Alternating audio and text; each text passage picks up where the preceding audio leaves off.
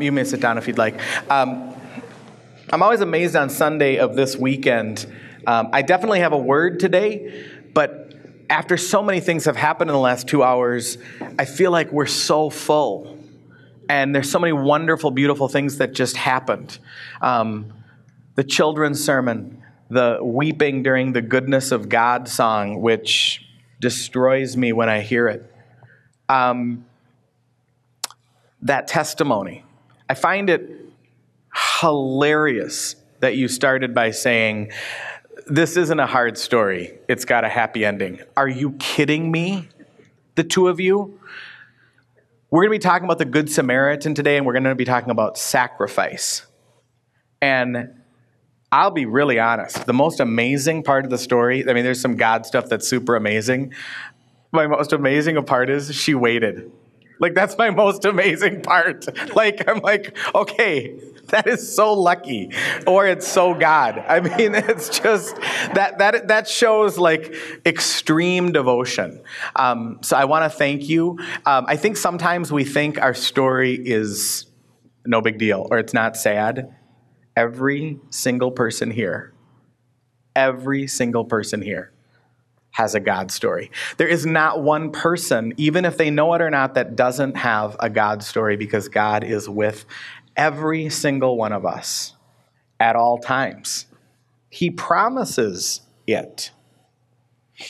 Now, hours ago, you heard me read the Good Samaritan story, if you remember. It was a long time ago. But we know that story really, really well. And we're going to break it down a little bit this morning. I believe Jesus tells the story because he is in an ongoing back and forth with the Pharisees. And the Pharisees, mas def, have God in a God box.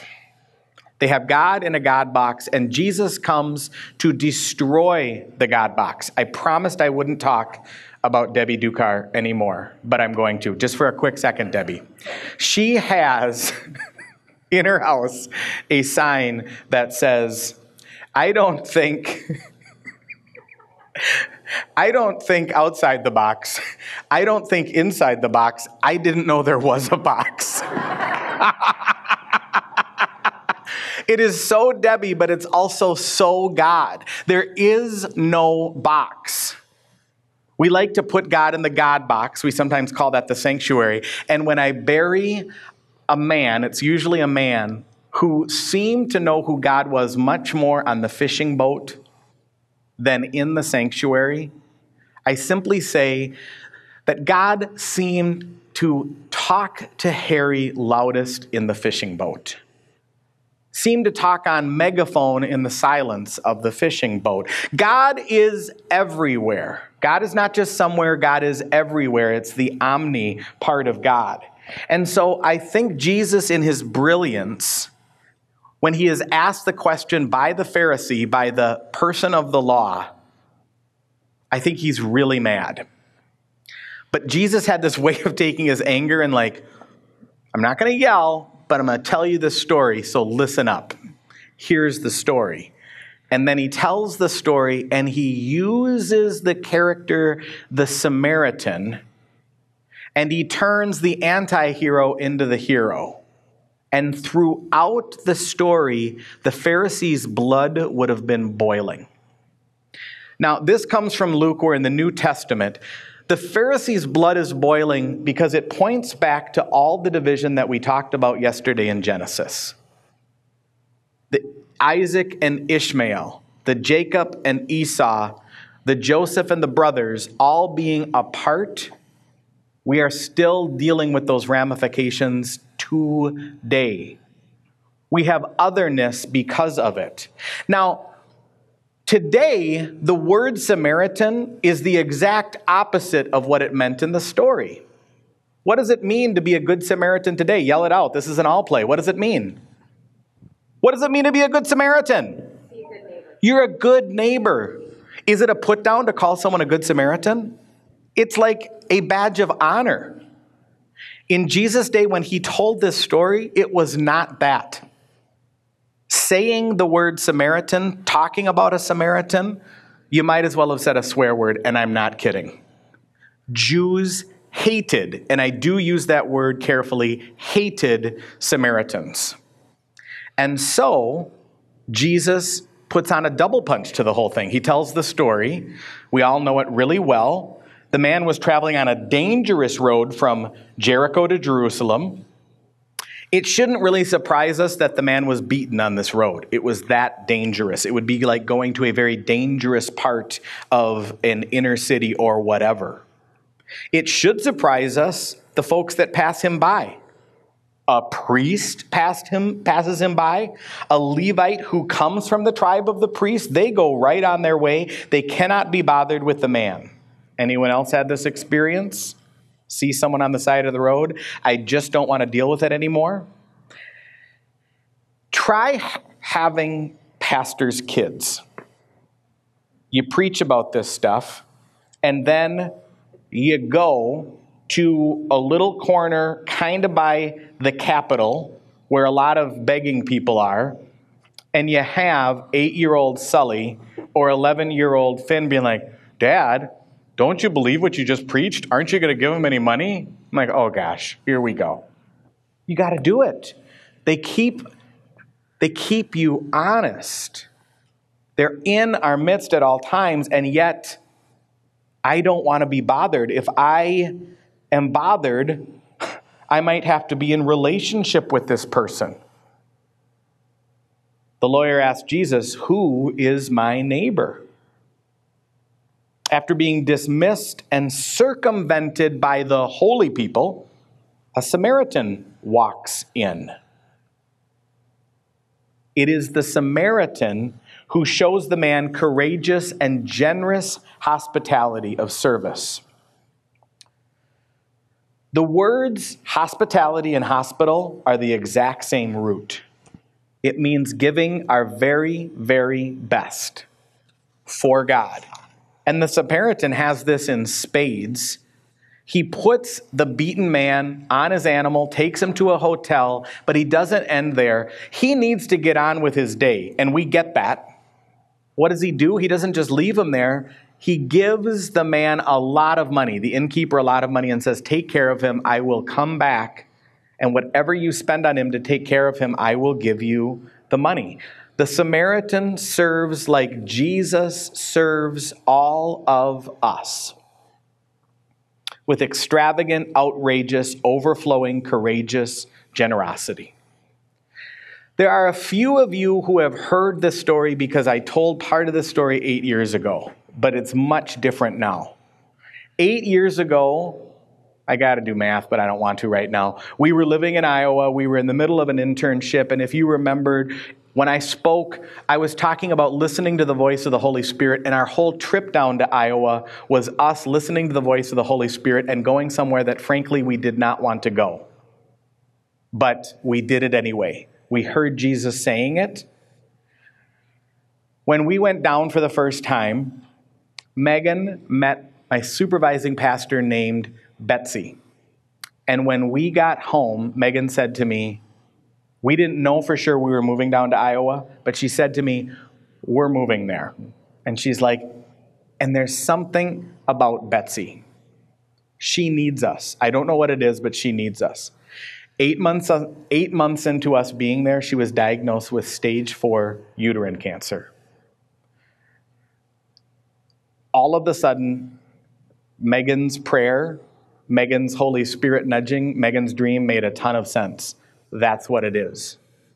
All I can tell you is for the next many months, while Betsy almost died many times, Megan was Betsy's Samaritan.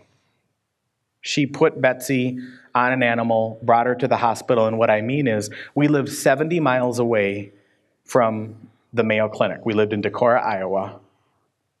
Our kids were 5 and 10, so they would go to school. Megan would drive up to the Mayo Clinic and be with Betsy because Betsy had almost no one. She was divorced and widowed and had one son who had a really busy life up in the Twin Cities, and Betsy was a pastor. And Betsy had a difficult time letting the congregation pastor her, but she let Megan in. and Megan pastored her in a way that really no one else could have.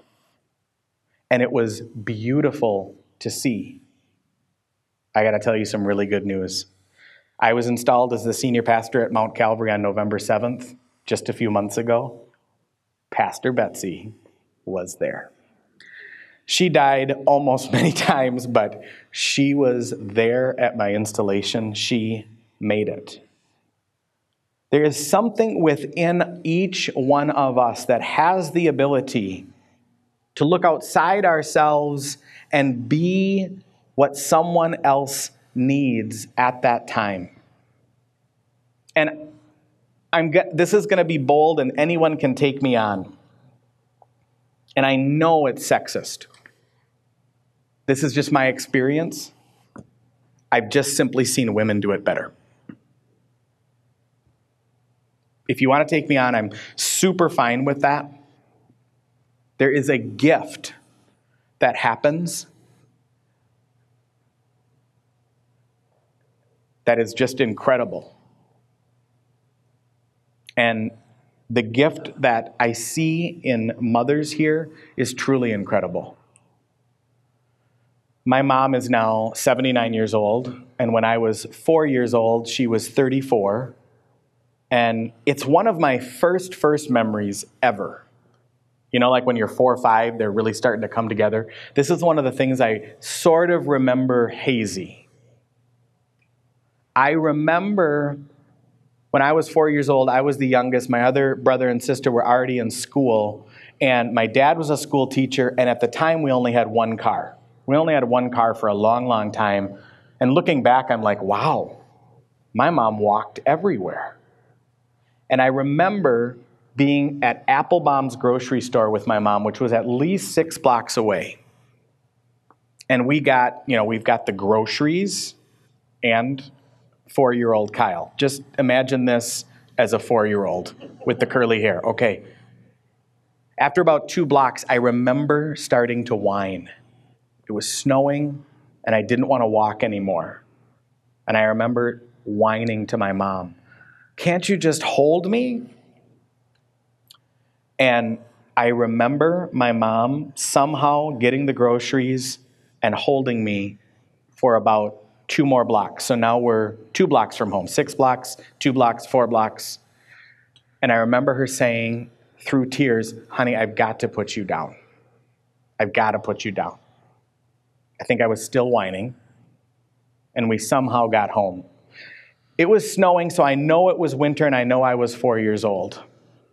What I could not have known, what I did not know, let's say it was February, in August, my mom had her first open heart surgery in 1977, and they replaced her mitral valve. You know, now when you have like your mitral valve replaced, it's sort of like getting your oil changed. It's just NBD. Like this was like exploratory surgery at the time. When they saw my mom's heart, they said it was the size of a kitten ball, which is bigger than a softball. It was working so hard. And as I was preparing this talk, I hadn't thought about that almost ever. My mom somehow carried me for 2 blocks.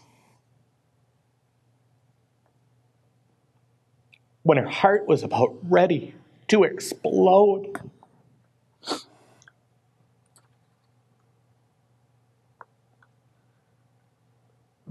the love that our parents have for us, the fact that they will do anything, is so overwhelmingly amazing and beautiful. I hadn't thought about that for years, and I was walking home from Trader Joe's early this week, holding 2 bags of groceries that were a little heavy. And the memory just came flooding to me that my mom had done that for me.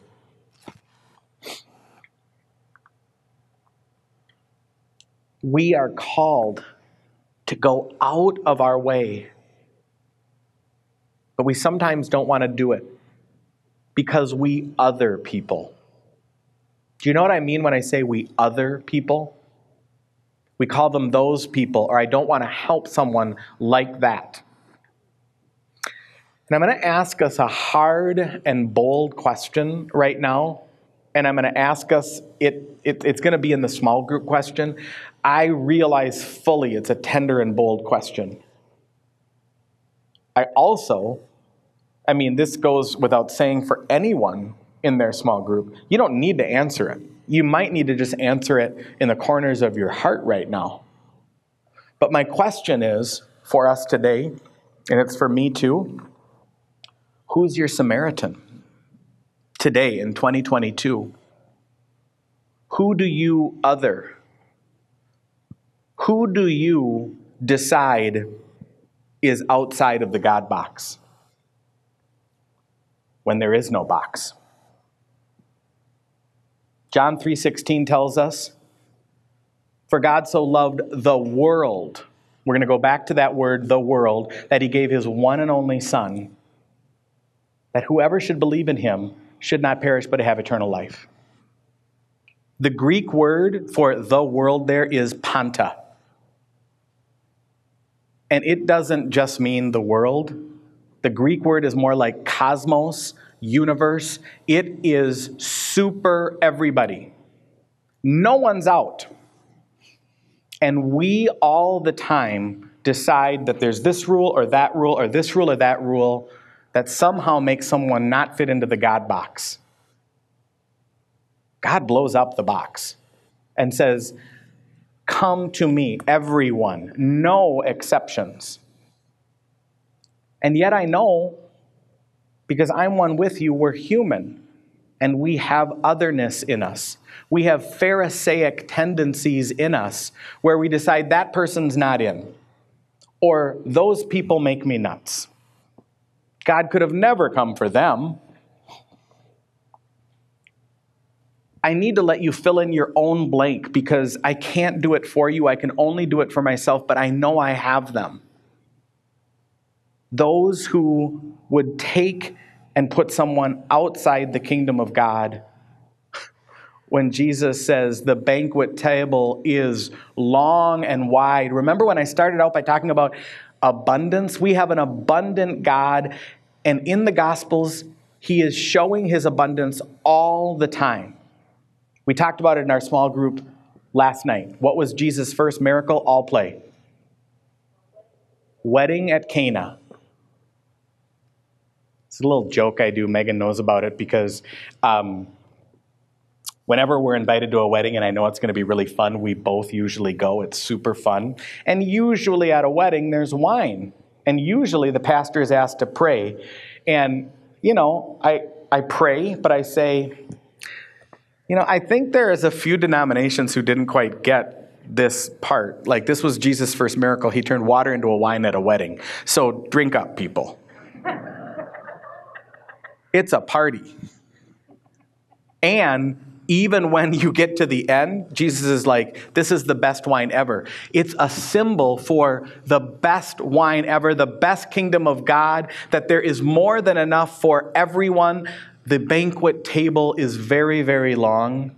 It's actually a table of infinity and eternity. There is no end to it. So, when we get together, think about,